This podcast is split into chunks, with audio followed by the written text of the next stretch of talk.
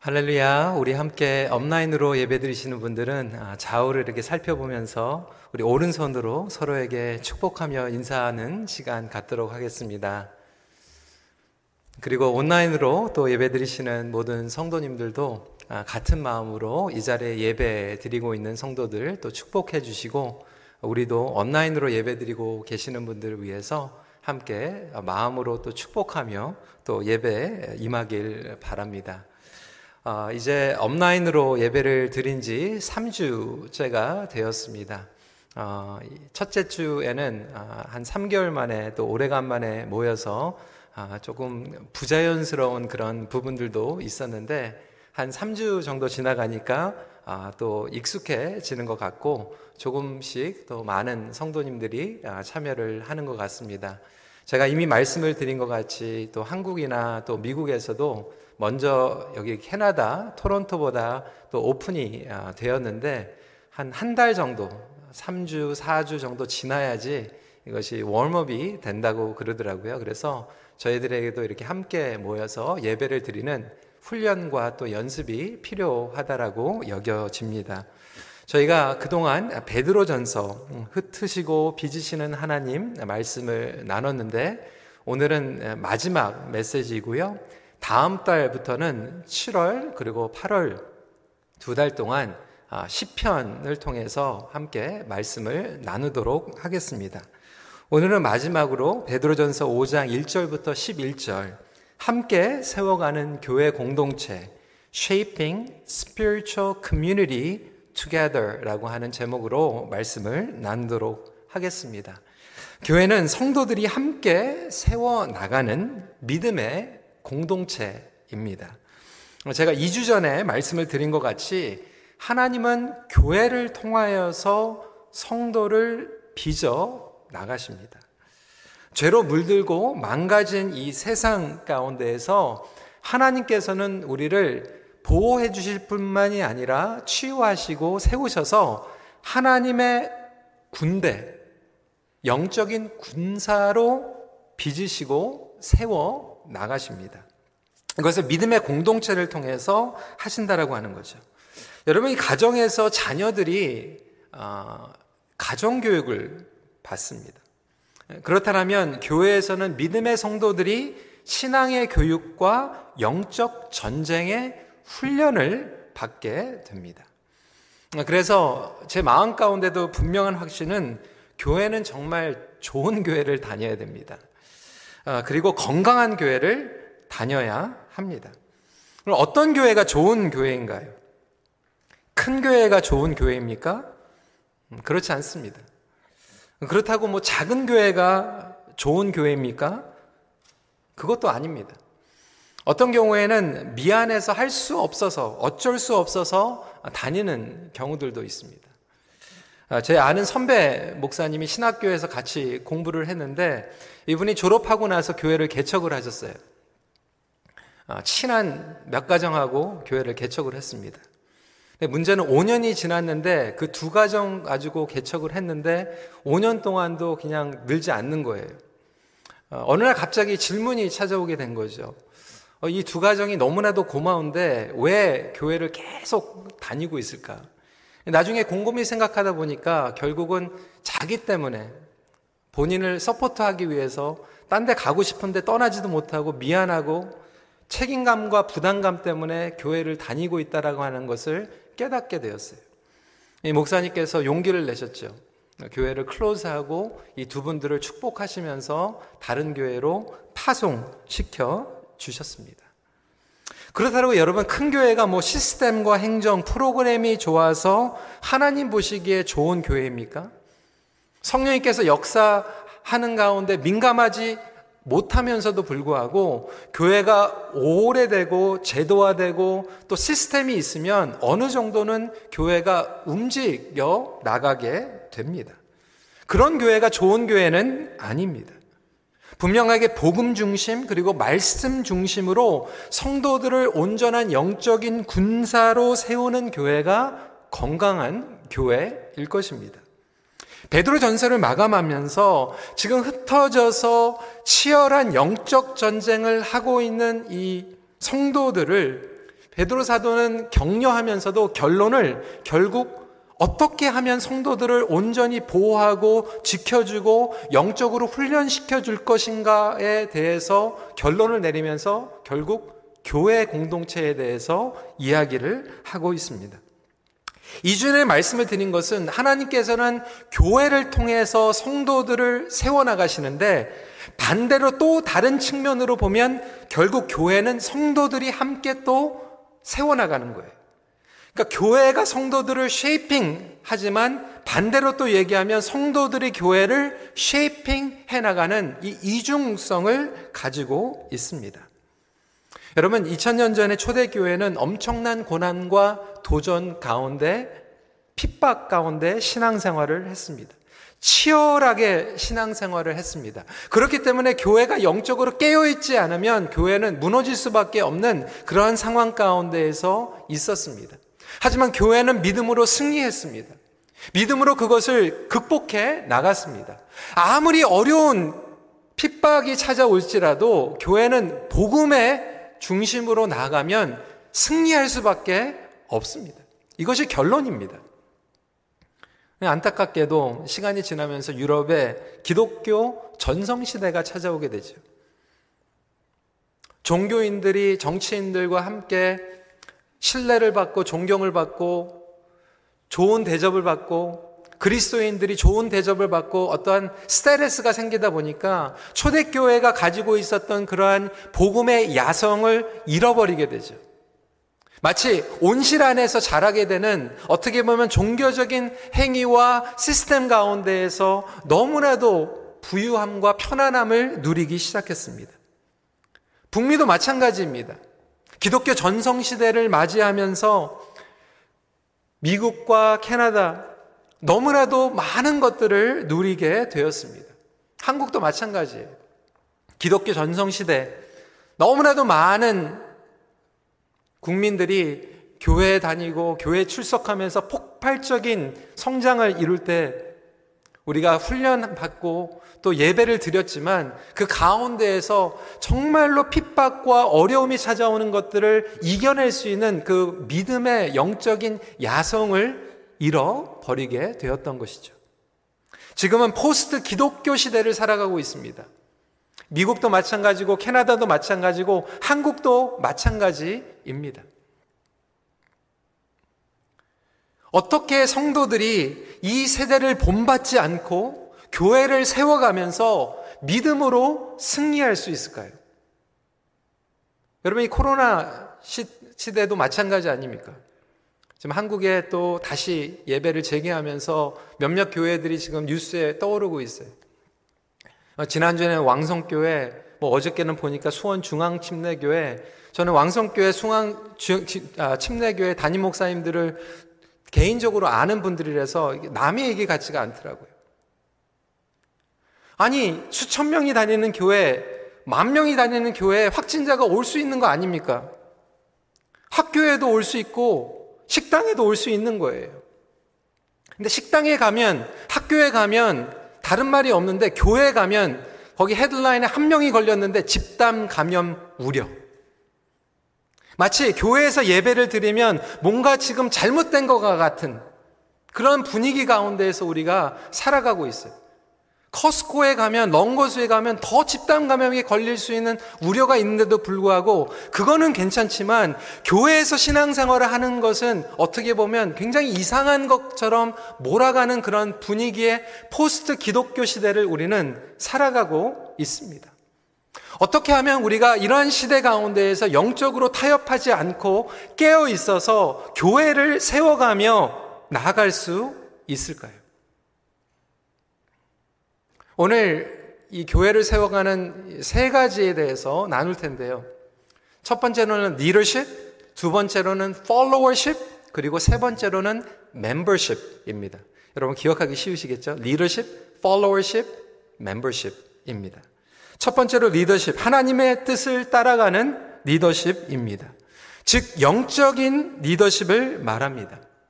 그러면서 베드로 사도는 이 결론에 교회를 세워가야 되는데 교회를 세워가기 위해서 가장 먼저 장로의 역할과 사명으로 시작을 합니다. 당회, 그리고 장로의 역할이 너무나도 중요합니다. 하나님께서는 리더십을 통하여서 역사하시기 때문에 그렇습니다. 그러니까 교회가 영적으로 깨어 있으려면 당회 그리고 장로님들이 영적으로 깨어 있어야 되고 목회자들이 영적으로 깨어 있어야 합니다.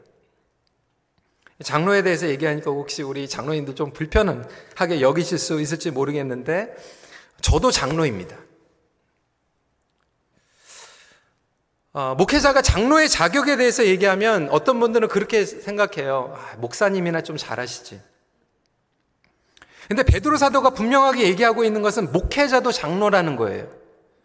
1절에 나둔 함께 장로된 자요.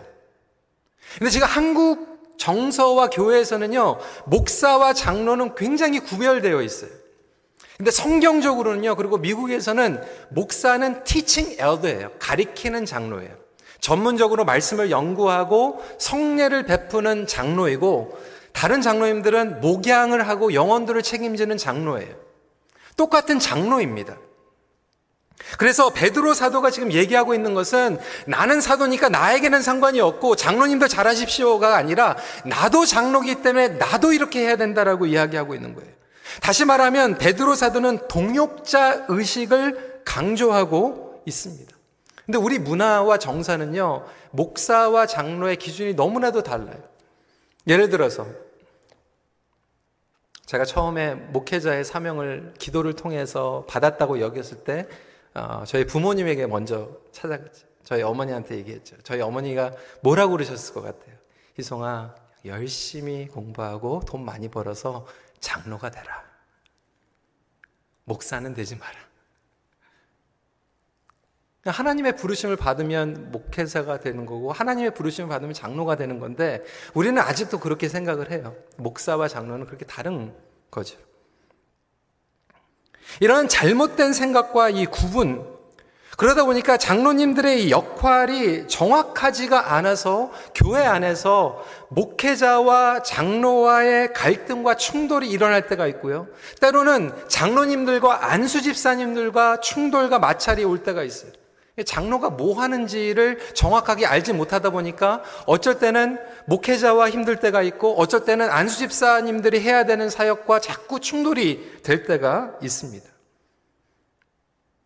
오늘 베드로 사도는 장로들에게 분명하게 얘기하고 있어요.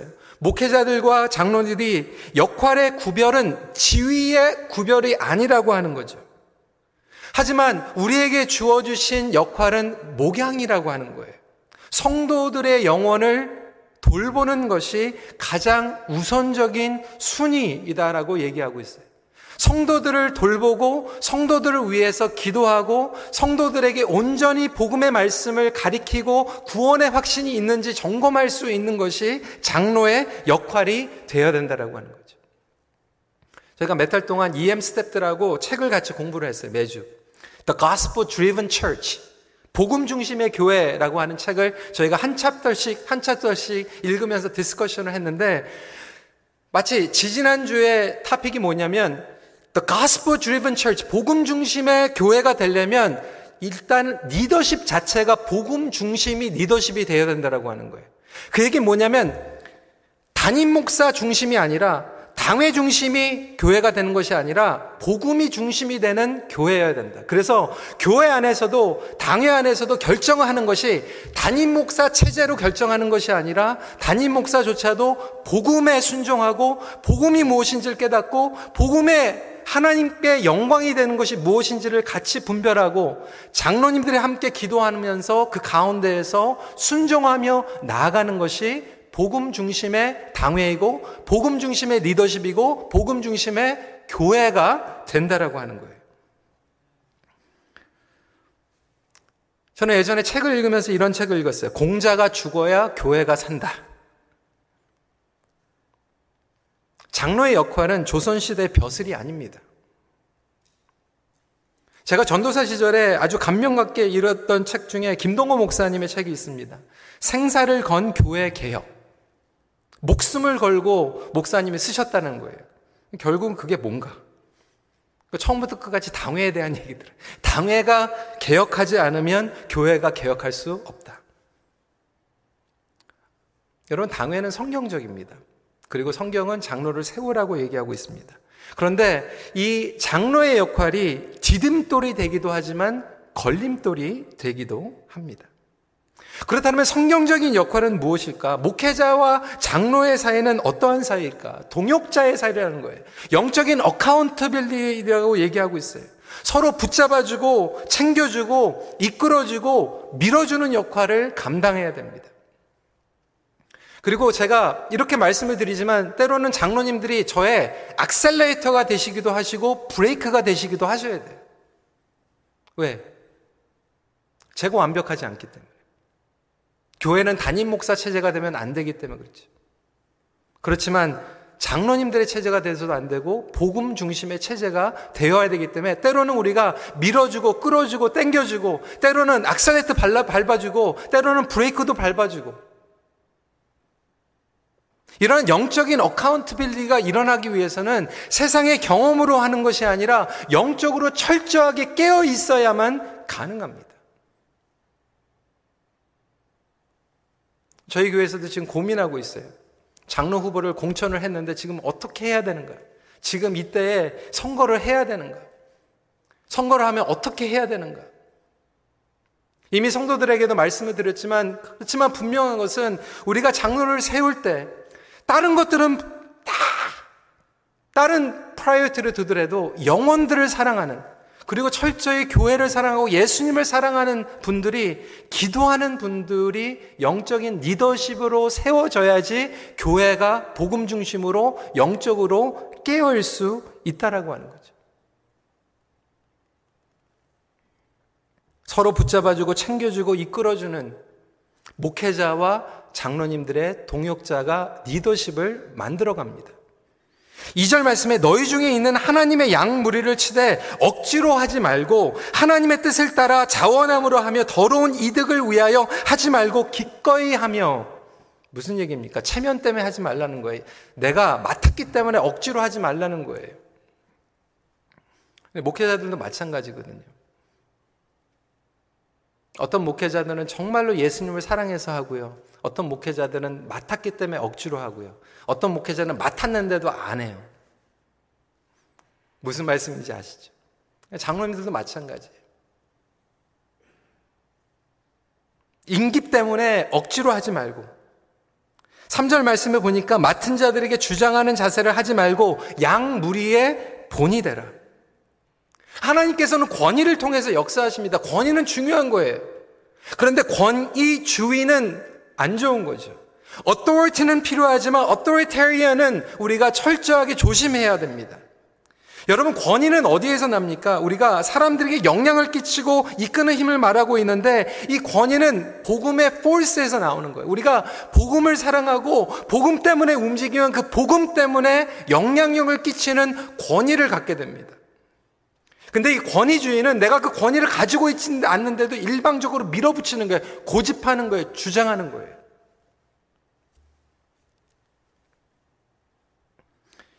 예수님은 하늘의 권세를 가지고 계셨어요.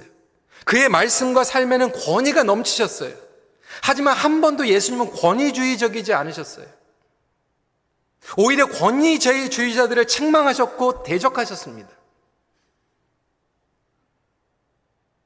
리더의 역할은 무엇입니까? 리드, 리더의 역할은 리드를 해야 돼요. 본이 되어서 앞장서는 것입니다.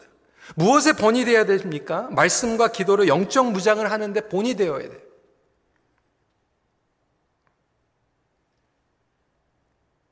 제가 존경하는 멘털 목사님께서 한번 그렇게 말씀하시더라고요. 결국 성도들은 장로님들이 기도하는 만큼 기도한다는 거예요. 목회자가 아무리 기도하면서 기도하자고 그래도 성도들의 저변에 깔려 있는 것은 아, 목사님은 그냥 교회에서 계시니까 기도하는 거 아닙니까?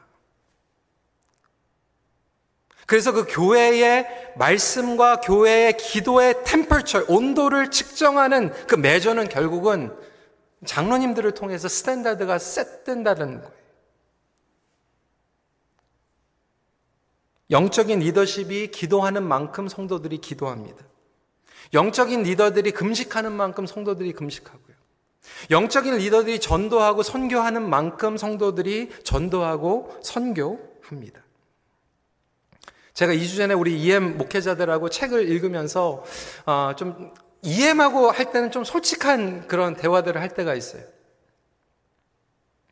제가 우리 EM 스태프들한테는 그 얘기 했어요. 제가 목회를 하면서 제일 좋았을 때가 어, 그때였던 것 같아요. 영어 목회하면서 매주 우리 전도팀들하고 나가가지고 같이 전도 폭파 훈련받고 같이 전도하고 1년에 한 번씩 단기 선교 간다고 3개월 동안 매주 모여가지고 기도하고 훈련하고 선교 같이 갔다 오고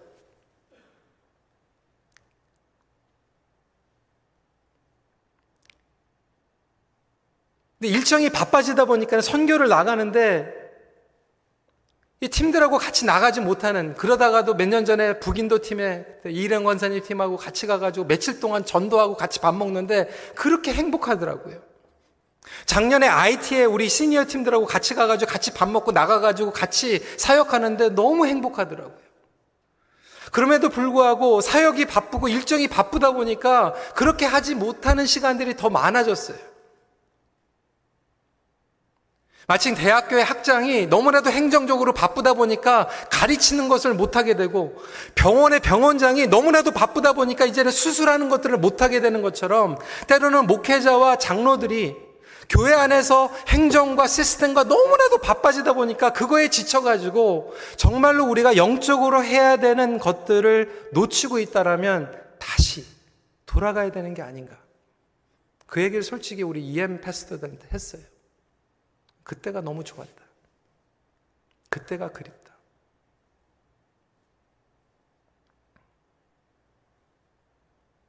이 주 전에 말씀드린 것 같이 목회자와 장로님들의 역할은 영적인 프론트 라인에 가장 먼저 쓰는 거예요. 성도들보다 가장 앞에 쓰고 그리고 성도들이 간 다음에 제일 마지막까지 지켜주고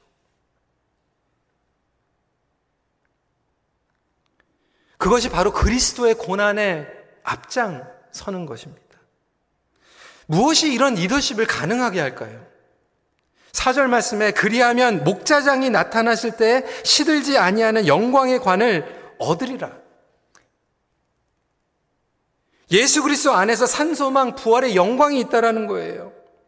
예수님은 크라운을 가지고 계셨는데 crown을 내려놓고 이 땅에서 cross를 감당하셨어요. 이 땅에서는 cross고 하늘에서는 crown이에요.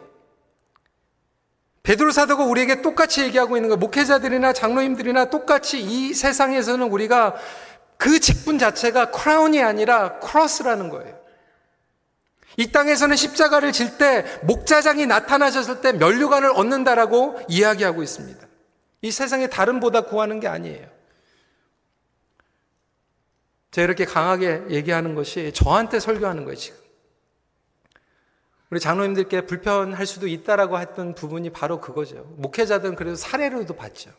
장로님들, 장로님들은 무슨 보답을 받습니까? 제가 이해를 해요. 제가 젊었을 때, 어, 지금도 젊지만, 전도사였을 때 제게 제일 부러웠던 것은, 아, 친구 전사님들 중에서 아버지가 막 목사, 그래가지고 막 목회 노하우 막 이런 것들 막 받고 그러면 그게 부러웠어요.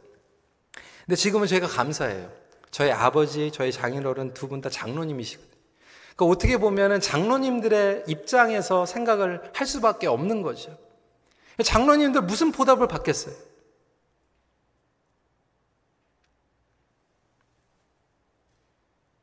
하지만 베드로 사도는 분명하게 얘기하고 있어요. 목자장이 나타나실 때, 목자장이 만나실 때 여러분들에게 그리고 우리 모든 리더들에게 면류관을 주신다는 거예요. 그거 보고 가는 거예요. 여러분, 우리가 교회를 세나갈 때 첫 번째로 이 리더십이 중요하다면 두 번째로는 followership입니다. follow 할 때 follow, followership. 겸손으로 따라가는 순종입니다. 5절 말씀 같이 한번 읽어볼까요? 시작. 마찬가지로 젊은 자들아, 이와 같이 장로들에게 순종하고 다 서로 겸손으로 허리를 동이라.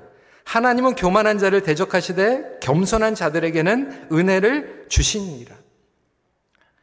A good follower becomes good leader라고 하는 진리가 있습니다. 잘 따르는 자가 잘 이끌 수 있어요.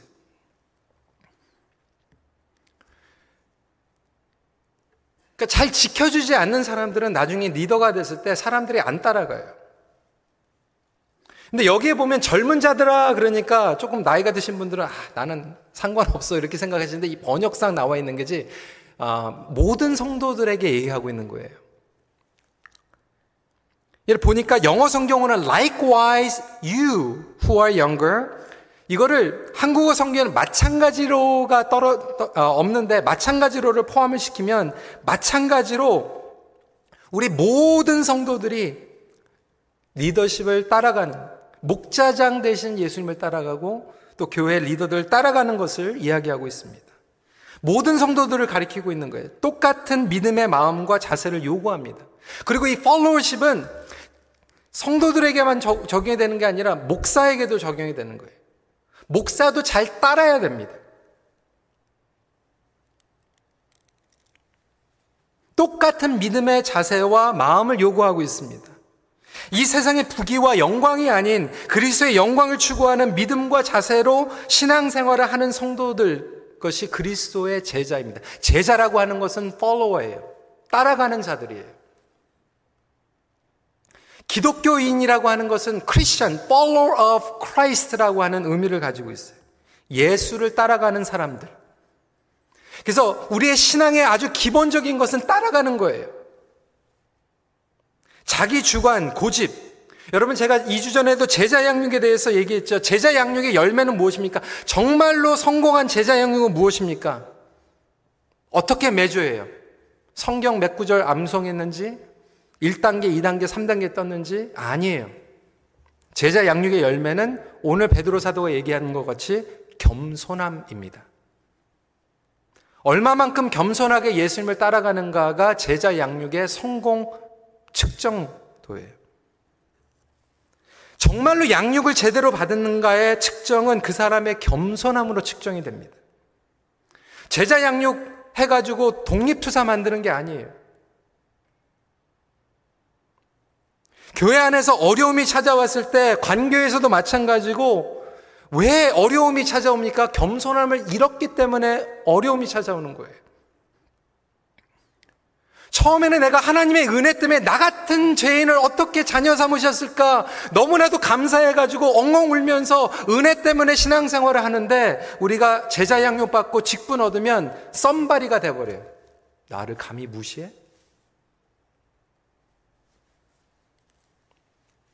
저에게도 마찬가지죠. 어떻게 나 같은 사람이 목회를 할 수 있을까 생각이 되다가도 어떠한 의견이 부닥치면요. 그래도 내가 담임 목사인데. 근데 베드로 사도는 주장하지 말라 겸손함으로. 근데 교회 힘든 게 왜 그렇습니까? 내가 담임 목사인데, 내가 장로인데, 내가 위원장인데, 내가 목자인데, 이 겸손함을 잃어버리는 그 순간에 사실 충돌과 갈등이 일어나는 거예요. 나도 모르게 교만해지는 거죠.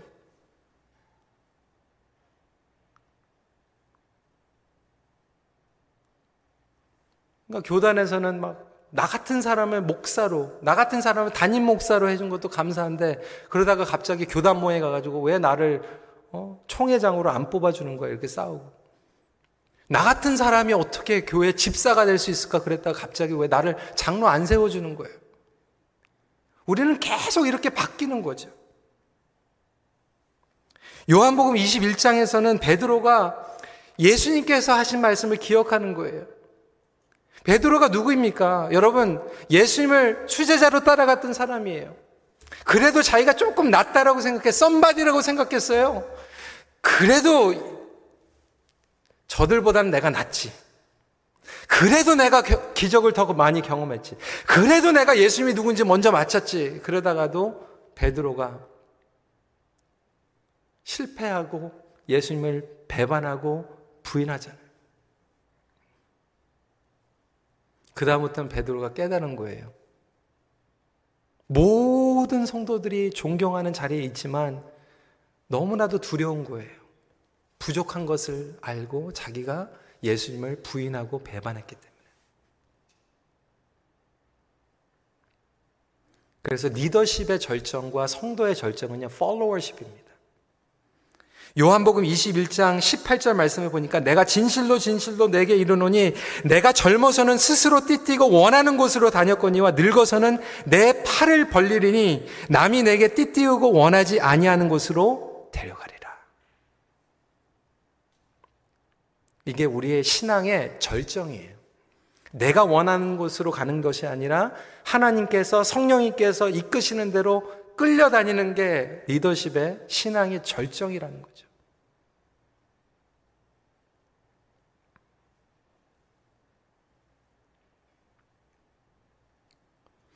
우리가 코로나 사태 일어나기 전에 성교봉에서 이문미 선교사님 오셔가지고 이문미 선교사님께서 우리 교회 딱 들어오시자마자 어, 처음에 조금 임프레스 하셨던 것 같아요. 교회 건물이 너무 좋으니까.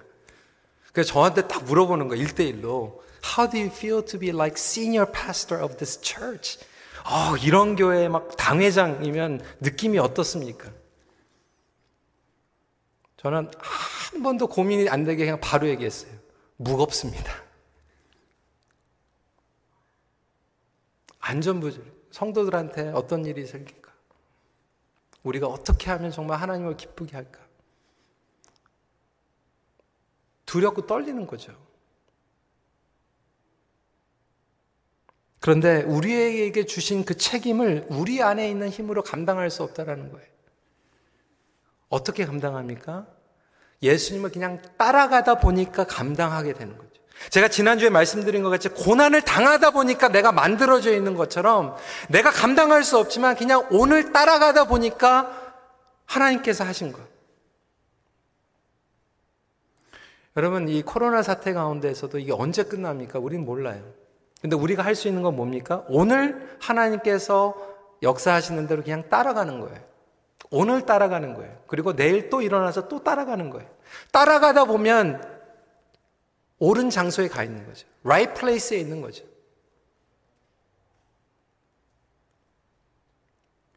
이 리더십과 이 followership이 함께 나갈 때 그 중간에 우리 모두가 세 번째로 멤버십을 다시 한번 기억해야 됩니다.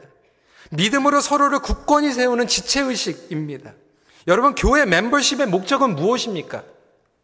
어려운 상황, 고난 가운데서 굳건히 설 수 있는 교회 공동체. 베드로 사도가 얘기했었던 이 멤버십은 뭡니까? 교회 등록하면 순교당할 수 있는 거예요. 블랙리스트에 올라가는 거예요.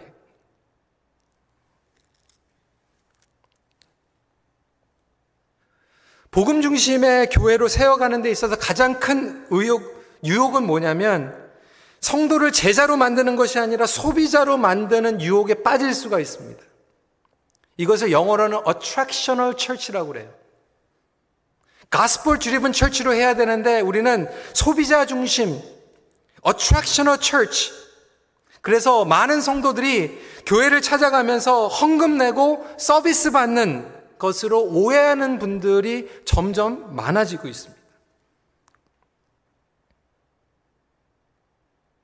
예배 가운데에서 구도자들을 신경을 써줘야 됩니다. 저희가 찬양할 때 일부러 악보를 올려주는 게 구도자들을 신경을 쓰는 거예요.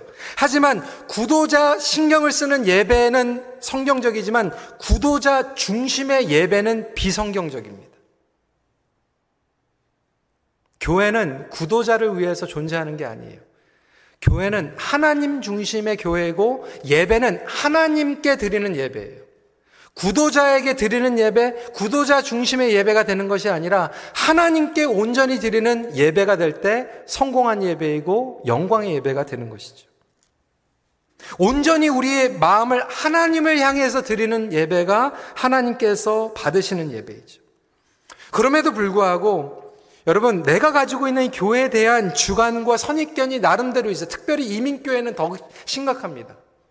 여러분 한번 손들어 보라고 하면 여기서 장로교 출신, 침례교 출신, 성결교, 감리교, 오순절, 순복음, 독립교단, 교단 출신들의 배경이 다 다를 거예요. 장로교도 합동, 통, 뭐 통합, 기장, 뭐 고신, 다 다를 거예요. 그러다 보니까 교회에 대한 expectation이 멤버들이 자기가 신앙생활 했던 것들을 가지고 다 와가지고 이민교회는 짬뽕 교회입니다. 그리고 그것을 요구해요. What can I do for you? What can I do?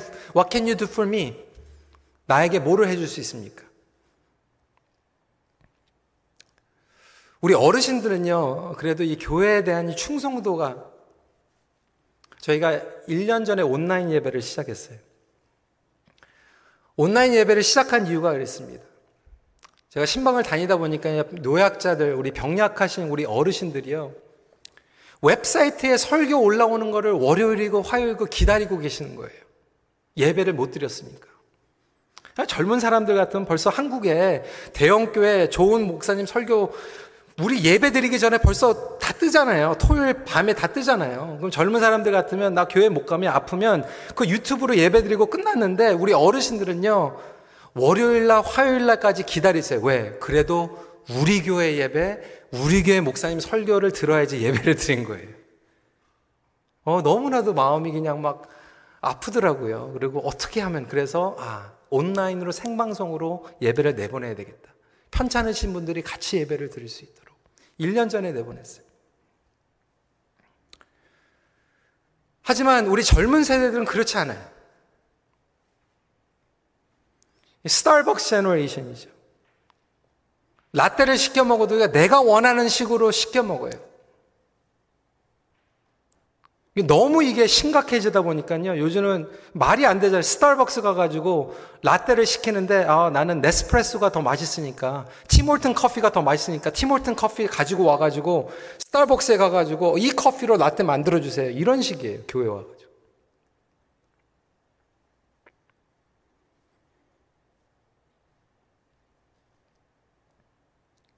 교회가 나를 위해서 어떤 서비스를 해줄 수 있습니까? 우리 가정을 위해서 어떠한 서비스를 해줄 수 있습니까? 구절 말씀에 보니까 너희는 믿음을 굳건하게 하여 그를 대적하라. 이는 세상에 있는 너희 형제들도 동일한 고난을 당하는 줄을 알미라. 교회 멤버십은요, 와가지고, for me가 아니라 내가 어떻게 같이 고난에 참여합니까? 이게 성경적이라는 거예요. 교회의 역할은 여러분들을 영적으로 바로 서게 하는 거예요. 인디비주얼리는 개인적으로 영적으로 설 수 있도록 하고 그리고 우리의 성도들의 역할은 교회를 어떻게 하면 덕을 세워서 세울 수 있을까? 이 두 가지예요. 어떻게 세우는가? 내가 영적으로 어떻게 설 수 있는가? 그리고 교회가 어떻게 덕으로 설 수 있는가? 그래서 성도들에게는 영적으로 바로 서서 고난 가운데에서 넘어져도 다시 일어날 수 있도록 그리고 성도들이 모였을 때는 하나님의 영광을 위해서 교회에 덕을 세울 수 있도록 이게 교회 멤버십이에요.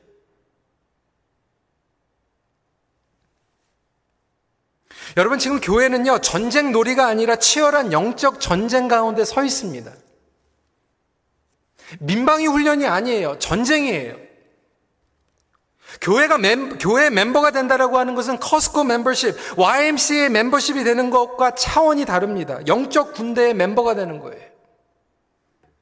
함께 영적 전쟁에 싸우고, 함께 고난에 동참하고, 함께 천국의 복음을 선포하는 것이죠. 지금 온라인으로 예배 드리시는 분들도 똑같이 군사예요. 여러분들은 지금 사이버 군대.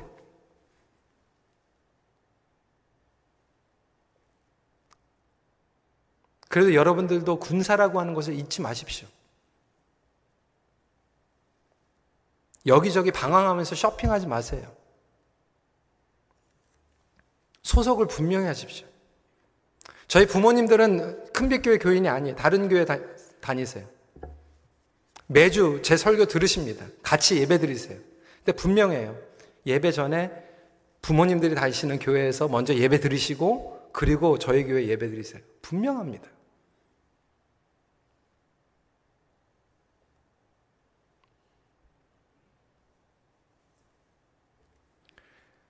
그럴 때 우리가 믿음으로 굳건히 세워가고 나도 믿음으로 굳건히 세워갈 수 있는 거죠.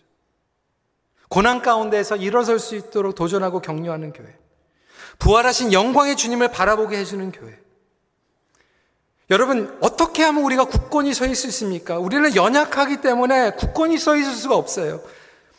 디모데전서 1장 19절은 이렇게 얘기하고 있어요. 믿음과 착한 양심을 가지라 어떤 이들은 이 양심을 버렸고 그 믿음에 관하여는 파선하였느니라. backsliding 한다는 거예요. 이것을 믿음의 파선이라고도 얘기를 해요. shipwreck of faith. 항해하다가 배가 그냥 파선당하는 거예요. backsliding 되는 거예요. 지금 이 세상은요, 우리로 하여금 미끄러지게 만들고 있어요. 우리의 배를 침몰시키려고 지금 마귀는 노력하고 있어요. 어떻게 든지 영적 군대가 무너지도록. 어떻게 하면 우리 성도들이 미끄러지도록. 진짜 믿음을 가진 성도들도 조심하지 않으면 미끄러질 수밖에 없어요.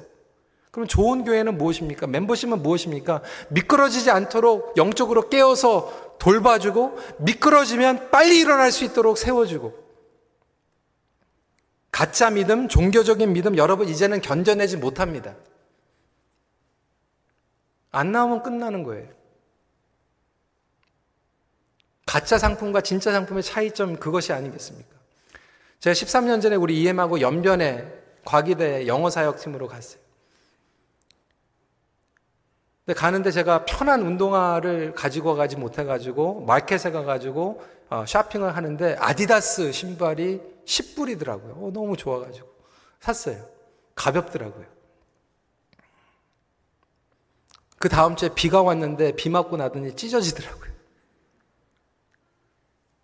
제가 그때 알았어요. 아, 멀쩡한 가게에서 산 것 같은데 가짜였어요. 둘 다 똑같은 상표를 붙였지만 가짜 상품은 견뎌내지 못하는 거죠. 이제는 코로나 사태가 아니라 코로나 시대를 살아가고 있어요. 뉴노멀 시대, 온라인 시대, 어떻게 살아갈 것인가. 똑같은 크리스찬 상표를 붙였다고 해서 다 크리스찬이 아니에요. 똑같은 교회에 다녔다고 해서 다 제자가 아니에요. 여러분, 건물 좋고, 주차장 좋고, 편안한 교회, 잘못하면 우리가 편해질 수 있어요. 편에서 나오는 성도들이 많으면 많아질수록 고난을 당하는 시대에서는 타격을 받을 수밖에 없습니다.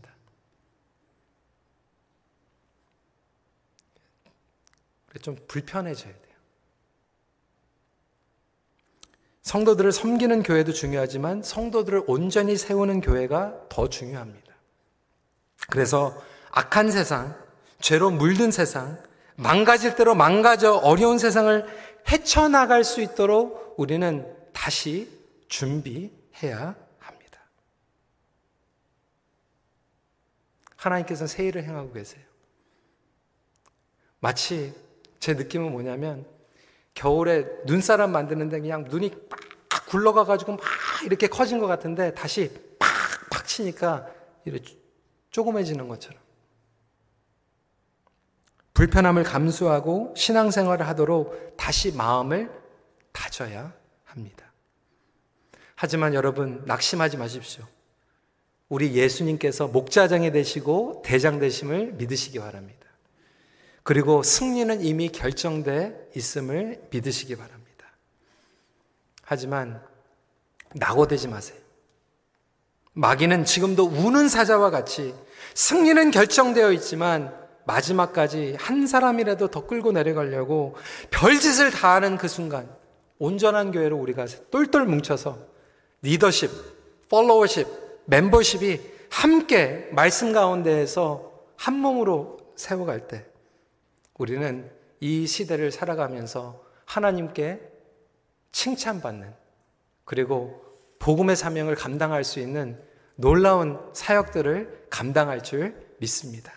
말씀을 마칩니다. 하나님께서 기뻐하시는 믿음의 공동체는 모든 성도가 함께 이끌어가고 세워가는 공동체입니다. 같이 기도하겠습니다. 여러분, 우리가 교회입니다. 여러분, 좋은 교회 다녀야 돼요. 건강한 교회 다녀야 돼요. 그런데 그것은 우리가 같이 만들어가는 거예요. 교회가 우리를 쉐입하지만 또한 거꾸로 얘기하면 우리가 교회를 쉐입해 나가는 거예요. 오늘 이 말씀은 우리 모두에게 적용이 되는 거예요. 저에게도 우리 교회 리더십들 우리가 주장하지 않고 겸손하게 하나님의 뜻을 붙잡고 정말 두렵고 떨리는 마음으로 내가 썸바리가 됐다라고 하는 생각을 갖는 순간 우리는 어려워집니다. 하나님의 은혜 때문에 정말 두렵고 떨리는 마음으로 하나님 내가 영적으로 깨어 있어서 정말 모범이 되는 영적으로 앞장서는 그런 자리에 나가게 해주세요. 우리 리더들은 그렇게 기도해 주시고 우리 성도들은 이렇게 기도했으면 좋겠어요. 하나님 내가 하나님의 음성을 따라서 정말 우리가 팔로워가 될 수 있도록 잘 팔로우할 수 있도록 도와주시고 그리고 또한 우리 모든 성도들이 정말 세상에서 얘기하는 커스코, 뭐 YMCA 멤버가 아니라 정말 영적 군대의 멤버가 되어서 영적으로 깨어 있고 정말 예수님을 따라가며 영적으로 낙오되지 않고 미끄러지지 않도록 주님 우리 모두에게 국류를 베풀어 주시옵소서 그렇게 기도하시고요. 또한 우리 목회자들을 위해서 기도해 주세요. 우리 목회자들이 잘 이끌어갈 수 있는 비결은 예수님을 잘 따라가는 건데 주님, 우리 목회자들이 예수님이 잘 따라가게 도와주세요. 은혜를 베풀어 주세요. 우리 시간에 간절한 마음으로, 마음속으로지만, 우리 마음속으로 간절한 마음으로 기도하는 시간 갖도록 하겠습니다. 기도하시겠습니다. 아버지 하나님, 이 시간에 주님 앞에 저희들이 기도합니다. 아버지 하나님, 오늘 말씀을 통해서 정말 이 리더십과 팔로우십, 멤버십이 우리가 함께 주님을 바라보며 나갈 수 있도록 아버지 하나님 우리에게 긍휼을 베풀어 주시고 나 같은 죄인 살려 주시 하나님의 은혜 예수 그리스도의 은혜를 감사해하며 다시 한번 겸손한 마음으로 돌아갈 수 있도록 허락하여 주셔서 아버지 하나님 우리가 영적인 프론트라인에 성도들 아버지 하나님 앞장서 저희들이 함께 이끌고 나가며 주님을 따라갈 수 있는 그러한 삶을 살아갈 수 있도록 허락하여 주셔서 아버지 하나님 그 가운데에서 주시는 놀라우신 역사를 저희들이 감당하며 나아갈 수 있도록 허락하여 주시옵소서.